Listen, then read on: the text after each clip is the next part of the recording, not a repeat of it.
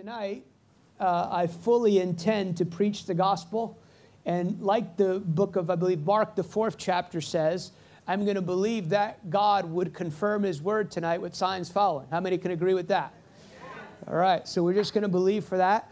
There's still lots taking place. So if you need to stand up as God touches your body, you just receive your healing. That's normal. And I believe that one of the things that the Lord is going to do over the next at least 10 to 12 years, he's going to redefine what it means to be a normal gathering in the purposes of God. But I was drawn this week to a word that the Lord gave me on December the 27th, 2022, and we included it in this compilation that we called Word for 2023. You can read the whole thing. It's available on our website if you'd like to read that. But I don't necessarily believes God speaks in years, in a sense calendar years, but more seasons. And one of the ways that God grows us into maturity is the ability to determine times and seasons in our life. And I only know one way to get there, and that is through continual fellowship with the Lord. The Lord will often speak things weeks and months and years in advance. And when he speaks, most of the time it's impossible given our current circumstances, but it's also our responsibility to steward the moment and believe it will take place. That's for somebody here tonight. And so I wasn't planning on that, but that's a little, little caveat there. But this is what the Lord said, December the 27th, 2022. This is a season in which I will visit local assemblies as never before. And I believe the meaning of that was local bodies, local churches, local communities.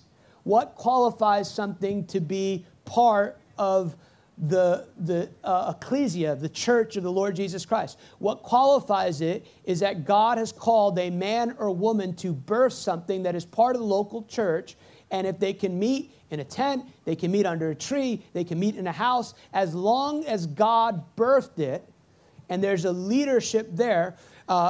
I know that people have been hurt or misunderstood or even abused, sometimes even in leadership, but no, I know that never happens. But here, my point in saying that is it doesn't take out the design by which God designed a community to meet.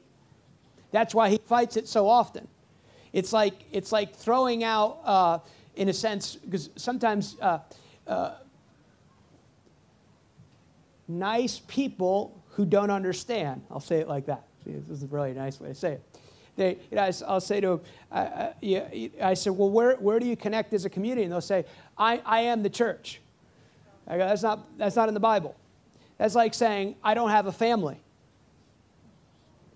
Everybody has a mother and father. Now, they might be good or bad, but the whole point is only a mom and dad can lead a family. Only someone God has called can lead a community of people and disciple them. And it says, we are the body of Christ. That's why the emphasis in Paul, at least 3 times he says it in his letters, is many members, one body. And the reason we want to emphasize this point, which I didn't know I was going to emphasize it this long, is this. The greatest representation comes through a group of people who are moving in the same direction in a community known as the body of Christ. Jesus cannot be properly represented without the people of God being one with each other. As great as certain expressions might be, as great as one ministry might be in demonstrating the gospel and discipling people, they are still insufficient in representing Jesus to the nations of the earth in the manner he intends it to be, to be represented. That's why I encourage you not to make decisions as Americans, but make decisions as people putting God first and finding out where God has called you. Some people, I say you should move to where God is connecting you with a community, not move where a job is. Some people move for the job and then try and find the community, and then they go, there's no good churches here. because the foundation of decision was distorted. Now, it's okay. God's really kind. Like, he'll use, you know, in a sense, he'll leverage when we don't know things. But now you know, so you can't move here. You can't move from Wilmington unless God sends you. Or you could, but anyway. This is a season that as my people come close to me, I will visit local churches in an unprecedented manner. I'm coming with power to local assemblies that have been built according to the divine pattern. I will come in an unprecedented power to local bodies, both big and small, both traditional and non-traditional. I will have my way, and I will come in unprecedented power. One of the reasons that excited me about what I saw at Asbury was that God has told me for a number of years, you're going to know that this outpouring of the Holy Spirit is really ramping up when you see I'm going to move among mainline evangelicals. The heavens are open to the bodies in the earth whose ears and hearts are given for my purposes. You can believe me for an unprecedented power to be released in your midst and for the will of God to be done.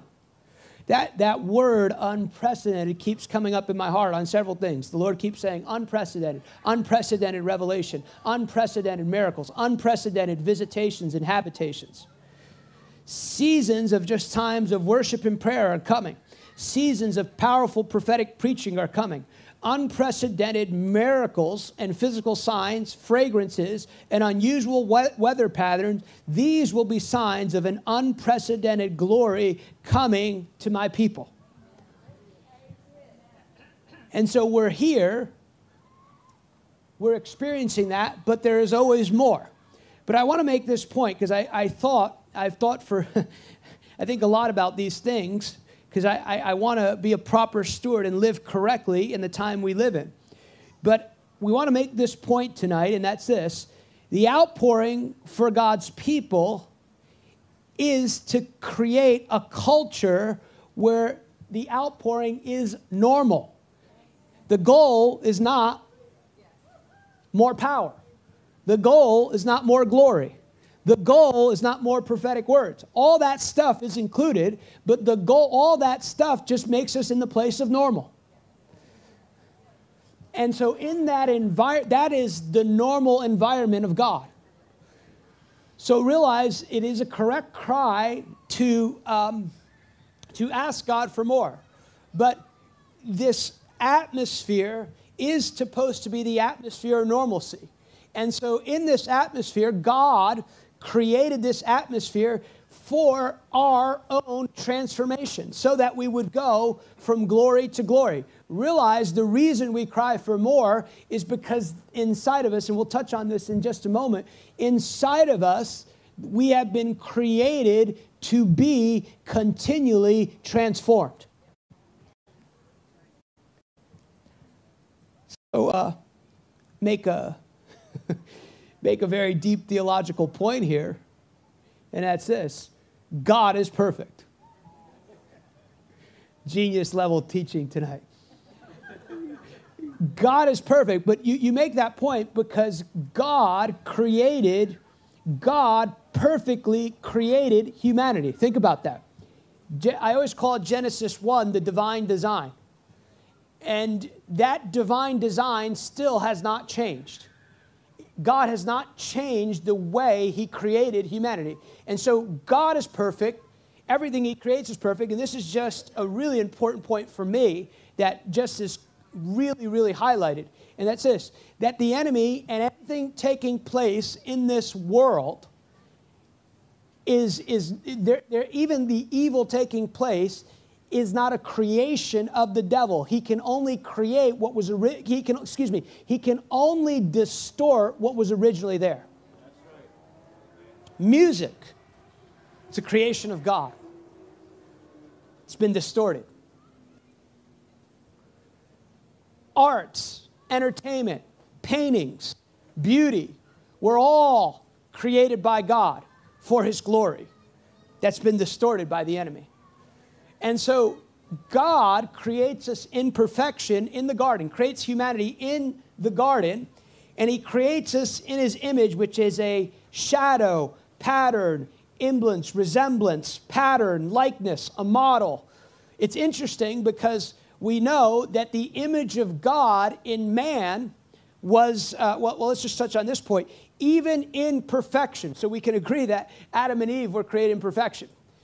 Okay, we'll agree. Bishop's going to agree with me. So, but even in perfection, he was not, he was not created in the optimal state that God saw him.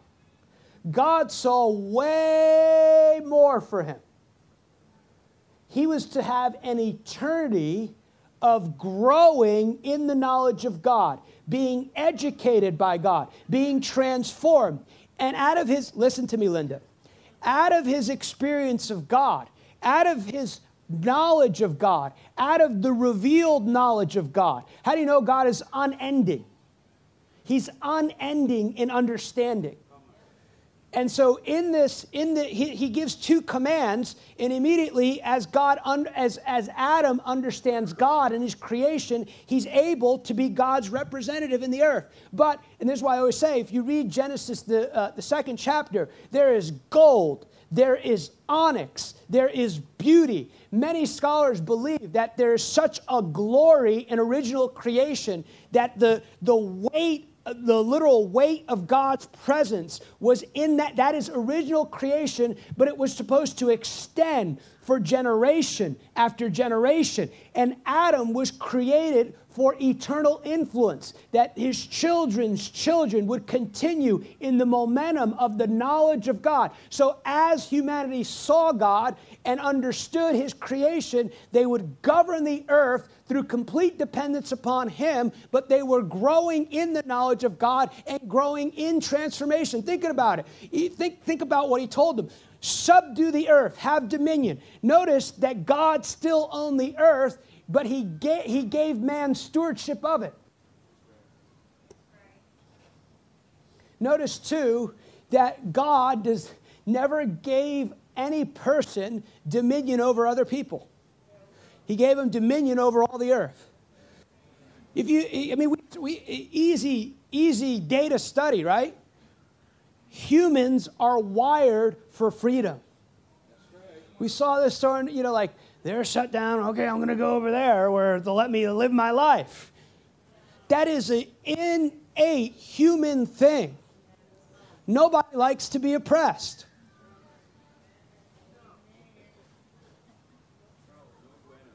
So he tells them, subdue the earth, have dominion.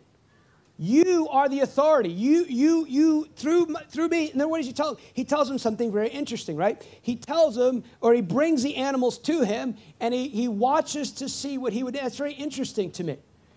You think about it. We know that Adam, up until that time, never named animals. So he's doing something he's never done before. So part of walking with God is as you learn from him and are transformed in your thinking, you are, listen to me, Hector, you are invited to do things you've never done before. So even they're perfected, they're still growing in this beauty that God has created them to be. So we're created for this and humanity longs for this transformation. I was saying image, likeness, representative. One of the things we know that very quickly in the earth, as sin came in the earth, is that pagans, and obviously when God speaks Abraham, to have one God in the world at that time was very shattering, because every other culture had many gods. And so what they would do is, it's kind of funny, right? It's funny to us as Americans. We, you know, they had visible idols. We just have idols people can't see. You know, it sounds funny that they would think like they would create, you know, like a statue or something, and they're worshiping this statue. They were creating images. Images. When the image of man was distorted, he will try and find a God made in his own image somewhere else. We're all looking for that God. That's the point of that. But God puts something inside of us that instinctively wants to grow. instinctively wants to change. I love Ecclesiastes 3:11. I read out of the Amplified, and I'm reading out of the Amplified, so it makes it louder. Verse 11, he has made everything and beautiful and appropriate in its time. Now, this is the part that's often looked at. He has planted, and the reason you'll see why, I love how they put this here. He has planted eternity, a sense of divine purpose in the human heart. Eternity there means distant past, distant future, and something forever. In the human, a mysterious, and I love how he puts this, a mysterious longing, or the translator put it in for the Amplified, a mysterious longing which nothing under the sun can satisfy except God. So when you were created, and I just, because there's scriptural foundation for this. I don't know how he does this, but he's really smart. He's like beyond genius level. Like it says he knew us all before the world began. And we're made in his image. And so there's something, I believe, I don't know how it is, but it's like God sees people from eternity past. And he's just like, oh, I'm going to put this guy, bring him to the earth, December 9th, 1977. And it's like, I'm the one who's creating that personality. I'm the one who is going to make him like certain things. And there are places in eternity that I'm placing inside of him. I'm going to give him this deep desire to discover, to create this part of me. And there's only parts of me that I can satisfy in this human being. But out of knowing me, I'm going to make him a gift to the world through his knowledge of me. And he sees every one of you like that. That's why there's something, no, really. That's why I say this whole distortion. Sometimes, and I understand what they're saying, people will hear certain gospel truths that I call often recovered. And like, that's New Age. No, New Age distorted the biblical truth of that reality. Now, the offensive part to most human beings, and you see this all the time, what is one of the top, I use this workout app, that's why I look good, you know, amen. So, but what they twist biblical concepts. They're like, this is the most, you know, welcoming community, and you be you. What is the body of Christ supposed to be? A welcoming community. Encouraging people to be themselves. But here's the difference between that lie and this truth. The offensive thing to people is you're in need of a God, you're not a God, you've fallen short, and you need something outside of yourself. You are not a God unto yourself. You cannot create your own future. You can't take parts of the kingdom and add them to your life. There's not many ways to God. The cross did it all. But I want to tell you, I told somebody, like, God, well, you know, that's just very, very closed-minded. Yes, I'm very closed-minded, but I'm born again. But here's the other part about that. You're the one believing the lie. You're the one believing the lie because you think to surrender to one God, you'll somehow lose distinction or identity. No, to lose and to surrender is the greatest gain, is the greatest hope. Is the greatest life. That's the biggest, like, you know, I just you know, that's honestly, years as a kid, I grew up, I believed that lie. Like, if I go all in for God, I'm going to have to go to, like, Africa. I'm going to Africa next week, but I'm going to have to, like, I'm going to, like, I'm, you know, I'm going to suffer. My life is going to be horrible. But one day, praise God, I'm going to be taken away. Because we were Pentecostal, you know, we flew away. So,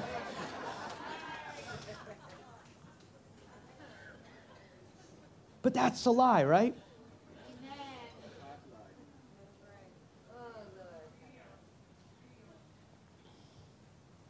So, though we were created perfect, we are created to be perfectly transformed. I remember hearing Bill Johnson, and he was talking about his lineage and how as a kid he would really be interested in listening to his relatives talk about the moves of God. And he said there was a phrase that I remember hearing as a kid when they would talk about the moves of God. They would say, it was like heaven on earth. He said it always jumped out to me. And I was remembering this phrase when I was thinking about this concept. The normalcy of moves of God. All these different moves of God, that is particularly the last 120 years, they were all given to us as gifts to teach us what a normal gathering is for the people of God. I remember fall of 1997. I remember walking into my first renewal meeting, and I remember I'd never seen anything like that. And I remember, you know, there's people laughing in the back, and they, you know, and it's all sorts of very interesting things that I'd never seen before. I had seen some stuff as Pentecostal, but not like this. And I wasn't quite, you know, your mind, you know, what's going on here? But as soon as the worship started, there was such a glory. And I thought to myself, I don't know what this is, but I will live the rest of my life pursuing what's in this room. So the glory.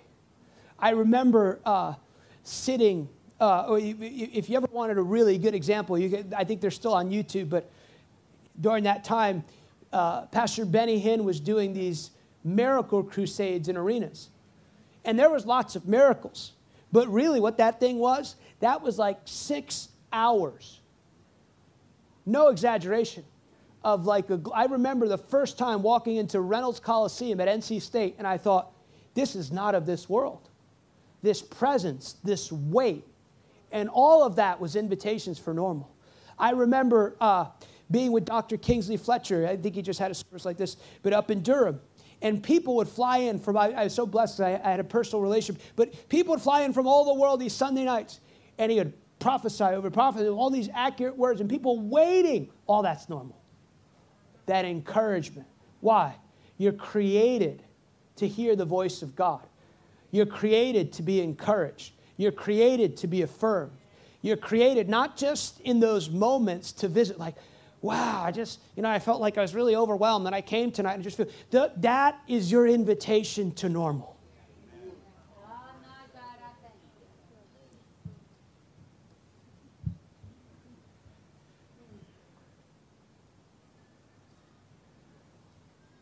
Those were invitations to a normal way of life because they model how God originally intended us to live. That glory that they lived in. The reason they think that glory, that's why Genesis 2 says they, you know, if you're from Fayetteville, you say naked. If you're from the north, you say naked, you know. They're naked and not ashamed. A lot of people think they actually couldn't physically see each other's bodies because of the glory. It's not expressly found in Scripture, but it's definitely a interpretation you can have. So everybody, and you every person in this room, whether born again or not, particularly if you're born again, you should be longing for these things.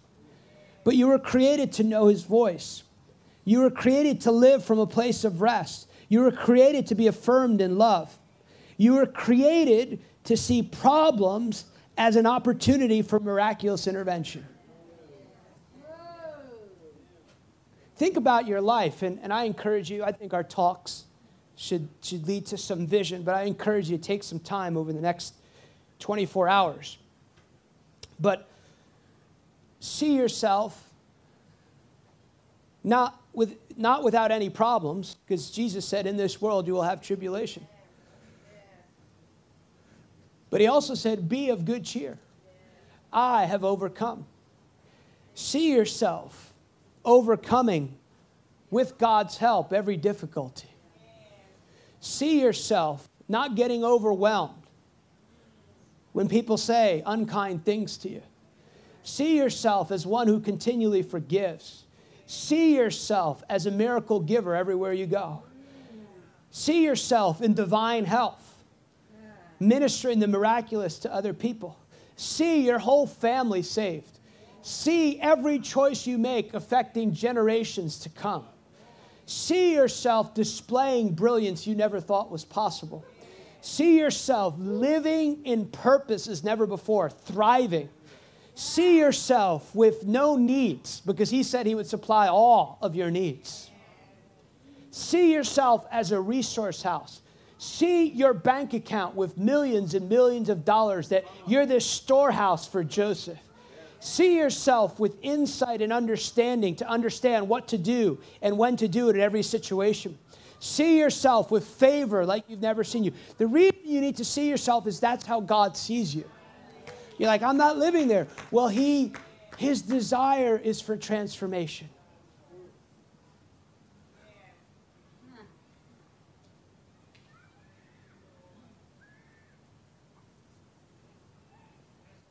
See yourself as a transformed person consistently.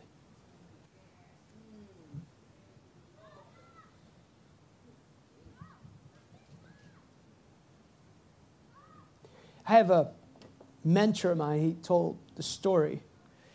And he said he was fairly early in his ministry, and he travels all over the world. And he said he had finished some meetings in California, and this man came to him and said, hey, are you doing anything for lunch tomorrow?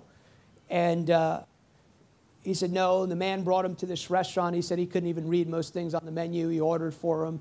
The man was very, very wealthy. And he showed him, I own this property, I own that property. And, these are some things that God has given me. And then he brought him to his office. And he just had this beautiful office. And he got to know the man as the years went on. But he went home. And he said, God, what was all, because the man said to him, you know something about the Bible in relation to biblical prosperity. Can you teach me some things? And he said, God, what was that all about? He said, there is a never exhausting understanding of growing in knowledge. Meaning this man who, in a sense, had achieved something still wanted to learn. And there's always more.